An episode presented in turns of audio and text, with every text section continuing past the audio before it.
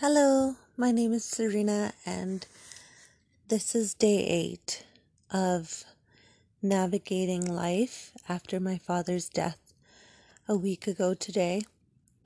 And it's funny that it's day eight. I don't even understand how you count days because it's just like Monday, Tuesday, Wednesday, Thursday, Friday, Saturday, Sunday, but it's technically a week ago. Anyway, so finishing up day eight, my concept of time and space has been completely transformed, and I've mentioned that here and there in my previous recordings.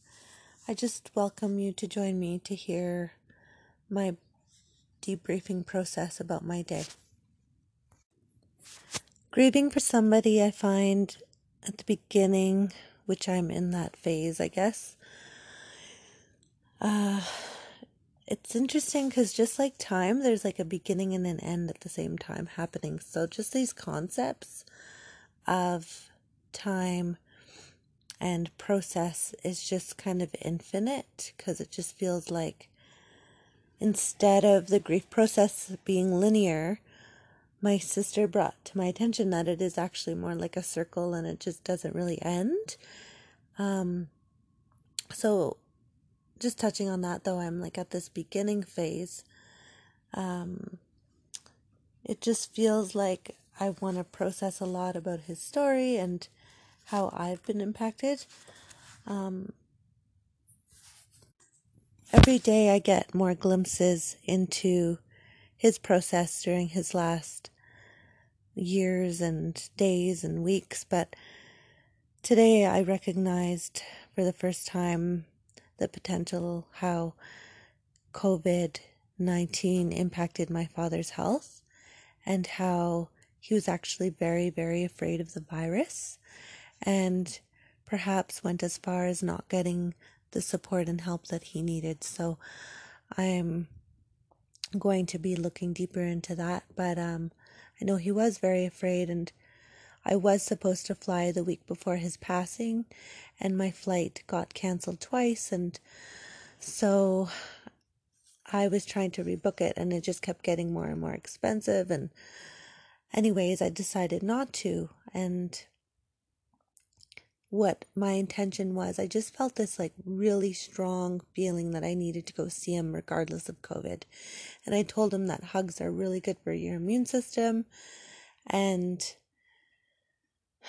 in the end, I feel like it's just a real time of grief for everybody around the planet right now, not being able to be with their loved ones.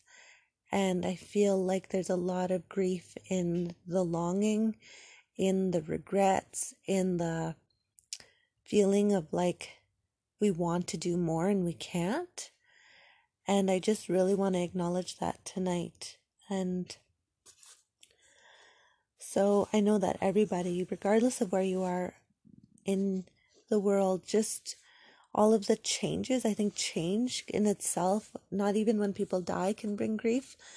And it's, uh, it can be angering, it can be frustrating, it can be numbing, and it can be like so extreme the feelings that you just like can't regulate yourself. So I just want to acknowledge that it can look so variable, but there are commonalities. So if you are feeling a lot of grief, then I really hope that you're able to feel supported and reach out to the support around you.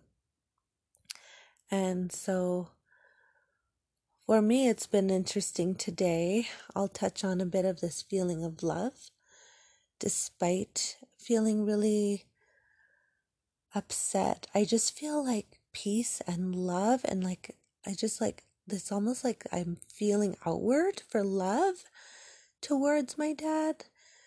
And I'll like get this response back from the love of like sadness. I'm trying to put it into words for myself where it's like you just reach out and then I was describing it to a friend and they like just in a message and then they amazingly responded that uh, love may flow out over you as well as pulsate out, and the offer expression of love can extend into eternity. And it doesn't have to manifest in ways that you necessarily expected and it can uh, just the response of love can be a surprise so i think that's what grief is is like a line of communication outward and then we receive information back and oftentimes it's just sadness and like overwhelm and but sometimes it's just like love that we get back. And it's like this resonance into that connection with somebody. And i thought i'd mention too just how like this awareness of like how much my dad impacted me and in so many ways that I didn't even know about. And one example was yesterday I was walking along the river with my mom and I was talking about cottonwood trees and she said, What? Those are cottonwood trees? And my oldest son's middle name is Cottonwood and it's it's a beautiful tree that loves floodplains and it loves to grow near rivers and I find that they're so resilient to the ebb and flow of water with seasonal floods and anyway they're just incredible and and then I realized that I wouldn't be into botany as much if it wasn't for I think my dad who uh, we grew up in a town called Kapuskasing and it means bend in the river in Cree and it's just I think it's Cree I believe. Um, I'm sorry if I'm mistaken. Please correct me if I'm wrong but um, we would walk along this river and he would point out these trees and that were growing but also washed up on the shore and he'd recognize the bark and say oh what's that? What's that? And he would quiz me. And i was maybe about six or seven when we began that. And um, it's pretty amazing just how people can really impact us in small ways and taking time with children is just amazing with how we can be imprinted and inspired for the rest of our lives to really like listen in other ways. Sure, we listen to stories and lessons, but we can listen to this inner response deep within us of like what we want to learn and how we want to learn long term. So it's pretty beautiful how we can impact each other. And wherever you are, I really hope you are feeling loved. Thank you for listening. Good night.